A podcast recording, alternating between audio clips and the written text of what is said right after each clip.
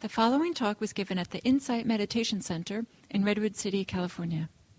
Please visit our website at audiodharma.org. So, this morning um, I wanted to talk about uh, the what are called the four immeasurables, the Brahma Viharas, or the sublime states, states of mind. And um, these four qualities, these four mind states, uh, for those of you who might not be familiar with what they are, um, I'll just list them as I begin here. Uh, they are the quality of, they all emerge out of a, a quality of love. And um, the first one is uh, referred to as loving kindness or metta. And this is a quality of love that's characterized by a sense of appreciation or goodwill or friendliness or uh, well wishing. It's a beautiful, beautiful quality. Uh, the second uh, quality is compassion or uh, karuna in Pali. And this is uh, an expression of love that's aware of suffering and is embedded with the wish to alleviate suffering, to uh, mitigate it in some way, whatever way is possible for us.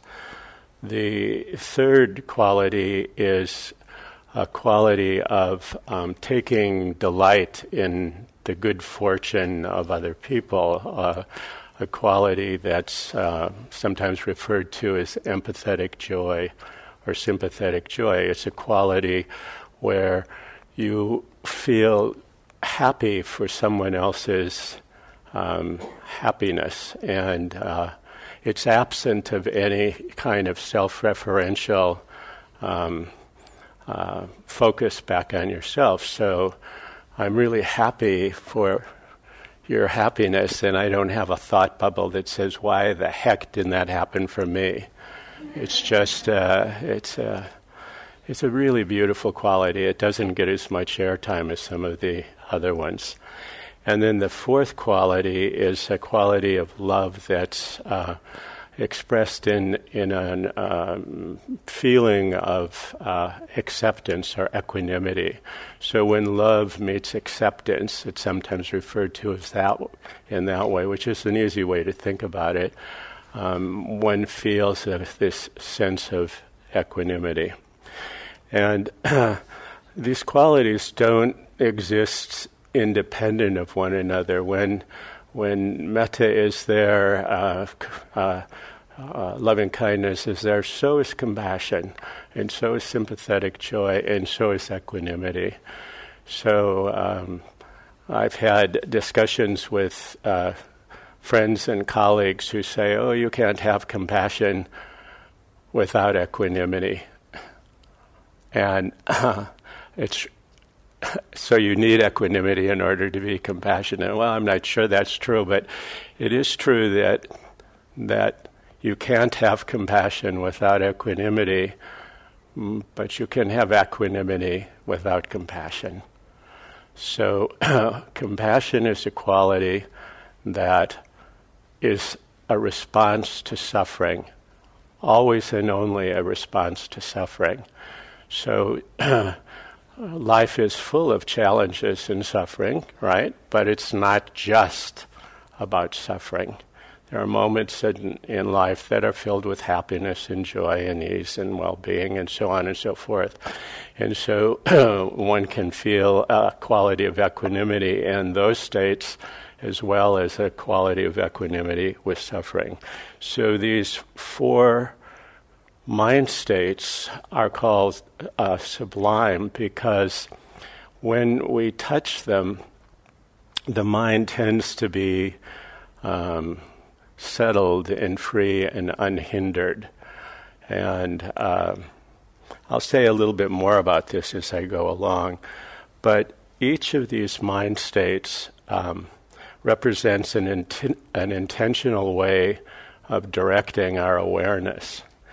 And they're characterized by an intent that is uh, has a quality of being sort of exalted, uplifted. It has a quality of feeling uh, of spaciousness. It's kind of boundless, and um, and the the key that I'm going to point to here is that these states exist when there's a freedom from a, uh, a sense of of uh, uh, obvious or even implicit ill will.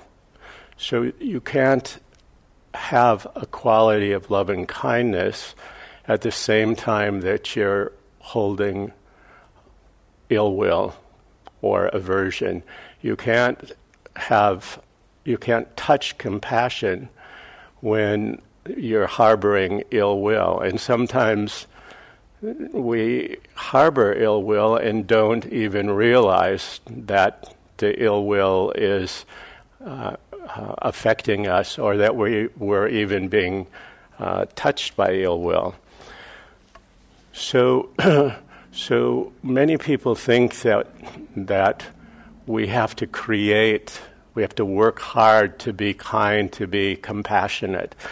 Um, but we don't create these sublime states, whether we're talking about compassion or loving kindness. What, what we do is we access them. And in the case of, um, well, in, in, whether it's loving kindness or whether it's compassion, we touch these states in, in the, you know, life is full of ebb and flow, of challenges and conditions and circumstances that trigger us and affect us. And these states will arise and pass away in response to the circumstances and conditions in which we find ourselves. So we, we don't create a compassionate response uh, when we're suffering, but we access a, a compassionate response, or we access these states built, uh, based on our uh, willingness to, re- to relate to ourselves and to other people in a, in a healthy way, in a balanced way. Does that make sense? We have to, we have, to have some quality of of um, all of these states functioning, but some quality of ease and settledness and unhinderedness in order to be able to um, even recognize when we touch these states. So, how would you know when you were feeling a quality of loving kindness? I'm it's a rhetorical question. I'm going to answer it myself, but but uh, I, am going to put it out there because. Um, you know, when I learned the practice of loving kindness myself, when it was taught to me originally, um, like many people, I don't think it. I wasn't particularly um, uh, a slow learner, but uh, I thought that loving kindness was a practice where you said nice phrases to yourself and then you felt a certain way and the, and you kept saying the phrases and the phrases would would help you touch the quality. And that's a perfectly legitimate way to learn to practice these states. But uh, it took me a while to realize it wasn't the phrases that was the, that is the loving kindness or the compassion. It's the actual feeling that um, we touch within ourselves, that we that is awakened within ourselves, that we then label loving kindness or we label compassion, and and those states are very unique and they feel a certain way, just like when we are we are angry about something. You see, anger feels a certain way. When we're uh, feeling at ease and happy about something, happiness feels a certain way. Emotions feel a certain way. They're all normal, it's all completely human. It's just that when we don't recognize what the emotion is, or what the mind state is, or what the attitude is, we can get seduced by it and, and fooled by it. But if we know that we're angry, it's one thing to know that you're ang- to be angry and know that you're angry. It's a completely different thing to be angry and to be completely consumed by anger. You see, the the awareness of of the quality gives you some sense of um, presence and and and and uh, a way to um, sort of adjust to the the the moment of challenge. It doesn't mean that we're not going to be that we're not going to tip over into the anger, but we know what's happening, and then with time we begin to recognize, oh, here comes anger, or this is anger. This is the point of being hooked. We can either go down the rabbit hole, or we can just allow the anger to move through us, to flow through us. So, where I'm going to go with this talk is how do we meet these moments and allow nature to run its course and not to be drawn into it? Because when we are, we can't, we can't access these sublime states. Okay? And so, what I was referring to, or what I was pointing to, or trying to point to, and I'm, I'm circling around thinking I'm not being as clear as I want to be, is that loving kindness and compassion and uh, uh, empathetic joy and equanimity feel very distinctively one way or another. They, just as anger feels one way and happiness feels another way and jealousy feels another way. And you see? So when we begin to recognize these feelings, we can, they actually help us know what's going on.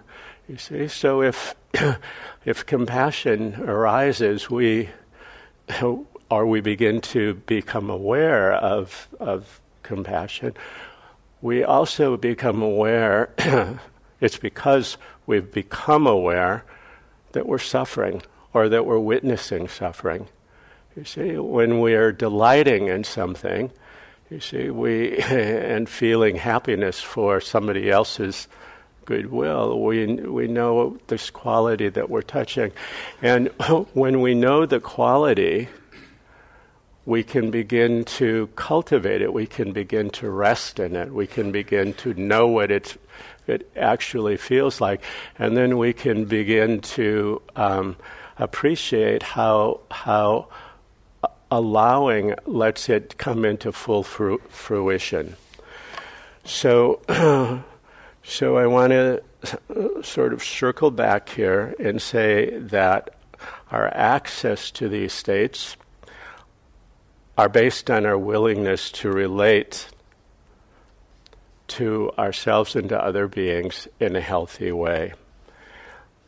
But when we are honest and we look, we see that we have limitations and that these limitations actually shape our experience in direct and immediate ways. So, for instance, on a good day in a low pressure situation, I might find, or you might find, that we're fine with with the people in our lives, with our partners, with our friends, with our coworkers. Everything is fine. Nothing disturbs us. You see, it's a good day and there's not much pressure, right? And on another day, we might find that we're doing well and getting some positive attention. So, so we can like ourselves, we can respect ourselves. It's easy to, to do that. You see? So, so those boxes are, are normal, but they create boundaries within which we can feel good and alive and receptive when it's a low pressure day and our partners aren't irritating us. You see? But outside of that boundary, we don't feel comfortable at all, and we might find that we're just, just you know, automatically defaulting to to lashing out or to you know withdrawing or shutting down. So within those boundaries, if we can see what those boundaries are, we can see what those limitations are. We can sa- see how they affect us in immediate, indirect ways.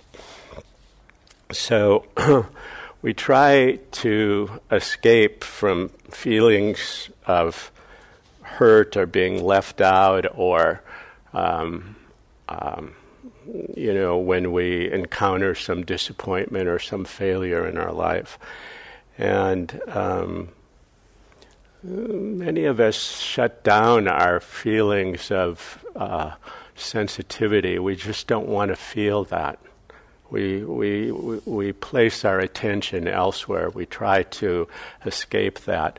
So, these sublime states, these heavenly abodes, they're not just about um, uh, being nice to other people or feeling, uh, you know, concern for other people. They're about freeing ourselves from these kinds of deadening reactions that are familiar and habitual. You see?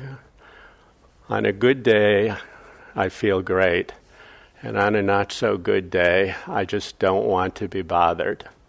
Right? These deadening reactions that are so familiar, they, they just seem natural. They seem as natural as the inner voice that with which we talk to ourselves all the time and drive ourselves and force ourselves to to uh, think that we uh, need to be perfect and certainly better than we are, and we would never talk to other people in this way. Most of us wouldn't.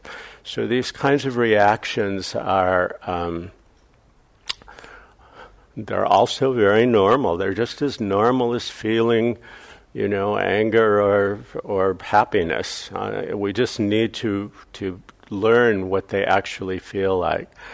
So when we can learn to be kind to ourselves or to extend goodwill in a more consistent and conscious way, independent of our circumstances, we're able to uh, free ourselves from these these states of of um, anxiousness or anxiety or bitterness or or you know cynicism or depression. So so these difficult states are they stem from our being unable to release um, anger or fear or grief in our life, and they're they're born out of aversion. They're born out of ill will. They're born out of a quality of, of resisting our experience and wishing that it was other than the way it actually is, preferring it to be other than the way it actually is. One of the one of the definitions I give to students in my compassion courses of, for suffering is any moment in time that is other than the way we prefer it to be is a moment of suffering. Think about it. Any moment in time when things are different than the way that you want them to be, there's resistance, and that resistance creates contraction and contention. That is a moment of suffering. So there's big suffering and there's little suffering. There's the suffering that's created by coming to IMC and not being able to find a parking spot. You see, and then there's the suffering that's created by massive, important, big things in life.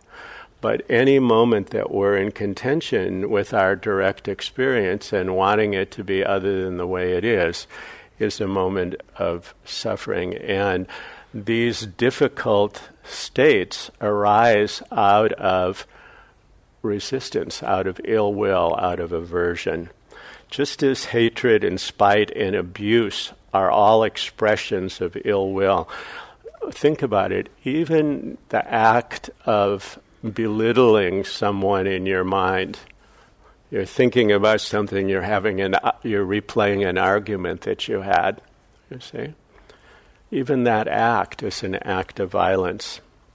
So the prejudice that justifies violence in our in our lives and in our world is based on the bias that other people really don't matter. You know, when we think ill like that, you know, we're actually part of the problem. We're not part of the solution. Now, it's a high bar to think that we're not going to have these thoughts from time to time, but when you consider it, um, uh, when when you consider the amount of time that we can waste ruminating on things and playing playing old arguments over in our heads and strategizing how we're going to gain control of a situation or regain control of a situation that we feel like we've lost control of. All of that churning and rumination and so on and so forth.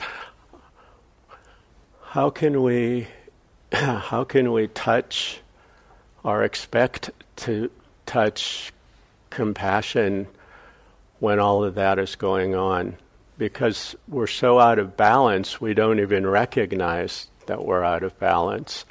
See, it's a little bit like um, if we were walking on a balance beam and we had our perfect balance and everything felt fine and safe, and then something triggers us and bloop, off we go. You see? And then there's this figurative desperation to get back up on the balance beam to find our balance again.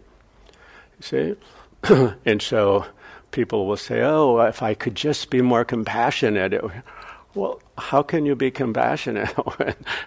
or how can you feel loving kindness when you're in a state of turmoil or in a state of distress or in a state of unbalance? It's not realistic to think that. To see that you're in a state of unbalance and what's actually happening is compassion to actually see it. And then it allows you to be with the experience so it can flow through you and healing can happen and you can come back into a kind of homeostasis. Does that make sense? Yes? I hope so. Okay. So the kind of thinking that justifies violence doesn't only hurt the people that you're thinking ill of, it hurts you, the thinker. So if we don't use uh, these qualities of kindness and benevolence and compassion to acknowledge that we're hurting or that a hurt state exists and and allow this, these qualities to help us heal from it, we're forced to manage those qualities. If we, if we don't let them be touched by these beautiful qualities that allow a natural type of healing to occur, we we have to manage them. We have to somehow find our way back up onto the balance beam. You see, and it's not a very comfortable. Um, it's not a very comfortable moment or situation to find ourselves in, and we find ourselves in situations like that all too often. So, what do we do to manage these these these situations? We we shrug them off we blame others. Why did he do that or she do that? Why did she say that or he say that? Or, or we beat ourselves up. We just assume that somehow we shouldn't expect anything better or that we don't deserve anything better. You see? So, the good news is that we can learn how to cultivate access to these sublime states by recognizing um, when they awaken in us, by recognizing what they feel like, and what effect they have on our immediate and direct experience. You see? When we know what's happening, when we know how to recognize it, when we know that it's awake in us, we can see what effect it has. You see? So when you're feeling loving kindness, you're feeling really beautiful quality of friendliness, a beautiful quality of well wishing. So, how do we know uh, this quality of loving kindness, and and what what uh, helps us touch it? What helps us awaken to it? I would say that appreciation is one of the things that helps us touch the quality and recognize the quality of loving kindness. You see, when you're actually appreciating something about yourself or about someone else, the quality of appreciation is free from the quality of aversion or ill will. You can't have ill will and appreciation at the same time. You can have a moment of appreciation and a moment of ill will, but you can't have them together. And to recognize that appreciation is to put you in touch with the quality of loving kindness. So I'm going to give you an example, a really, uh, a really uh, nice example. I live in a in a a little garden cottage, and my neighbor has a, a dog. And this dog has come over to my little cottage and moved in. This dog loves this dog loves me. you see? And I never had a dog that loved me before. This dog loves me. And I think of this all I have to do is think of this dog and the smiles that I see on everyone's because you all have dogs that love you, so you know this feeling, this feeling of delight and appre- this is the feeling of loving kindness. You see, it's not the dog. The dog is the trigger that awakens it. I love the dog. Mason is my dog. I was meditating the other day. So Mason comes in. He he he he sits down, he lies down. He knows that it's time to meditate, right? So he lies down there, and he's a, he's such a good dog. Honestly, he's a big dog. He's such a good dog. He lies down, and I was meditating for an hour. Well, at about 55 minutes, Mason decided he had enough. so he's such a nice dog, though. He gets up quietly. He's so dignified. He gets up quietly. You know, and he just quietly moves around, like, okay, wake up, I want to go out. So I, I, am sitting there, I won't move. I won't move. So he walks behind me and he sits down again, and then he rustles around again.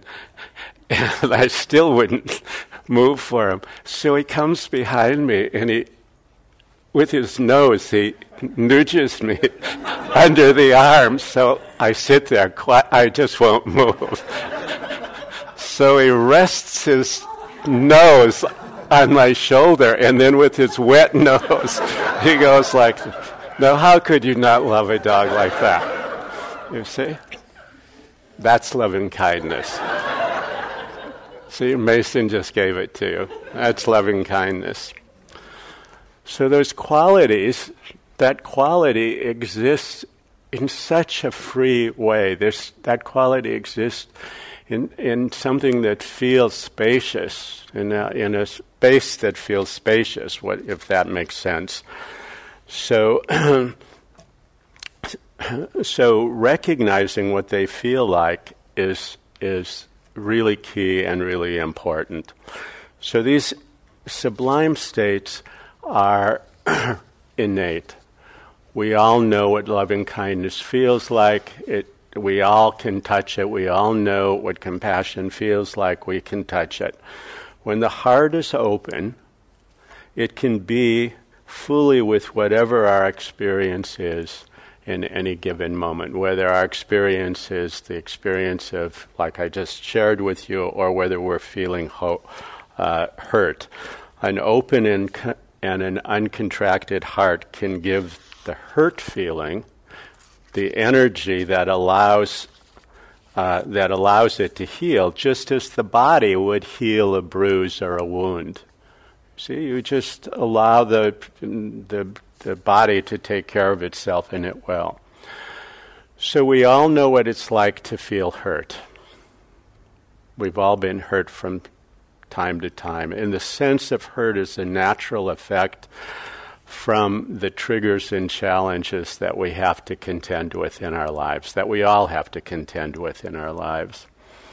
But the hurt feeling can redress itself when we can stay open and and when we can allow ourselves to be with it. We when we allow the process of healing to just occur in a natural way. And when we can't be with our experience what happens is that we cut the healing short or we we so what is this this how does this play out? What does this shortcut uh, look like? Um, it might so if we were triggered or hurt by someone what what what might happen when we are unable to be recognize what's happened and be with it is we might lash out we might um, you know we might criticize our feeling of hurt as uh, something to be ashamed of, or that's a sign of weakness or foolishness. Or we might shut down and not, acknowledge that we're hurt. Or we may make some decision that to be sensitive is too dangerous because it makes us feel vulnerable and we don't want to feel vulnerable. So instead of being triggered by something and having a, a, a short temporary retraction, what happens is that we get a, lo- uh, a long term contraction. We we train ourselves to respond by shutting down or to lash out or to do these things. So, so the practices of of kindness and compassion, touching these states, they don't they don't rest upon us manufacturing emotional states. They're based upon ways of adjusting our impressions and ways of responding to our experiences that are that allow a natural relational health to come forth. So so I want to really emphasize here that the cultivation of of loving kindness isn't about imposing some uh, ideal of liking or loving every, everybody all the time. That's a really high bar, you see. Rather, um, if we can begin to appreciate that it's it's a practice of meeting the moment without with a, with freedom from aversion, from freedom from ill will. You see, when when we're in when we access any of these sublime states, what I if there's one thing I'd like you to get out of this talk this morning, it's that those states exist free from ill will. You see, and if you can begin to appreciate that those states are free from ill will, you can begin to get a sense of what freedom tastes like. You see, when we're ta- when we're told um, if if something's troubling you, let it go. Well, what does letting go mean, and and and how the heck do you do it? But when you're in a state of, of um, you know, really enjoying the story about Mason, you see, that state is free from ill will, and to recognize the absence of ill will, the absence of that which which disturbs us and takes us off of our balance beam, that appreciation for that awareness allows it to grow, allows it to be cultivated. You see, because now you know what's happening. And when we can see what's happening, everything changes. And of course, how do we see what's happening? We see what's happening by the cultiv- through the cultivation of, uh, of mindfulness. So, so when we're triggered, we might still f- feel, you know, uh, the pang of losing uh, contact with something that we like, something that's pleasant, or we might feel like we're being touched by something that's unpleasant, and yet, um, with patience and a friendly attitude, and with practice and with kindness, uh, we can learn to be able to curtail an automatic contraction into um, a negative mind state, uh, to go into bitterness or, or depression or whatever. So we can learn to support ourselves by feeling what we're actually feeling. I'm switching back and forth between loving kindness and compassion. I should talk about one thing. So let's talk about compassion here. So when we're feeling hurt, for instance, if we can feel what we're feeling and simply let it flow through us, what happens is that we can we can feel the resonance of the hurt, but we don't get damaged by it. In other words, our relationship to it becomes equanimous. We're not resisting it. We're seeing what's happening. We're acknowledging it. That's the really important thing. We're, we're, we know what's happening and we know that it has to run its course. See, when we're triggered by something, um, and we're really triggered, and the nervous system takes over, and we try to suppress that, what happens is what we generally make things worse. You know, it's like I shouldn't be I shouldn't be excited, I shouldn't be afraid, I shouldn't be angry. We make things worse. The nervous system just gets takes over. And for us to think that, that we're not human beings and we're not subject to that is naive.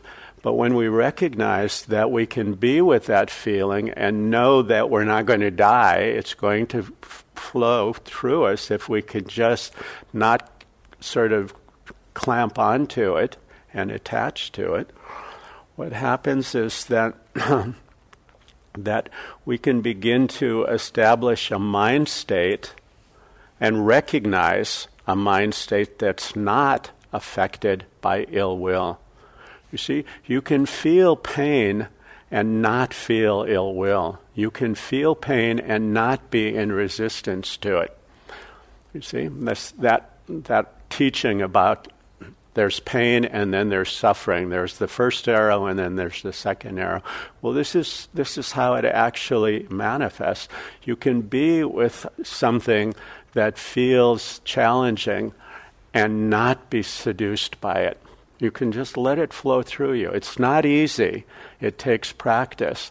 But, but with a willingness and, and with a growing clarity of what, what is actually occurring for you, you can allow whatever is happening to flow through and not to be affected by it or not to be affected by ill will. And then you can reflect on and linger in that state that you've touched, that moment of freedom, and bring attention, on, and, and by doing so, you bring attention onto it and uh, on the state of, of essential okayness or, or stability. And, and then it begins to amplify and this is how you cultivate loving kindness. This is how you cultivate compassion.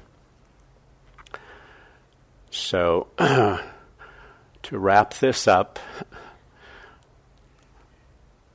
mindfulness is at the beginning, at the middle, and at the end of the entire process, because none of this is possible if we can't see and recognize what is happening. So, those are some of my thoughts this morning, and um, we are a minute or so over time. I, I say so. I'm I'm not going to ask for questions, but I will stick around for a moment or two if anyone has questions. So thank you for your attention, and I uh, hope that you can uh, live in a state of masonness. Have a wonderful day.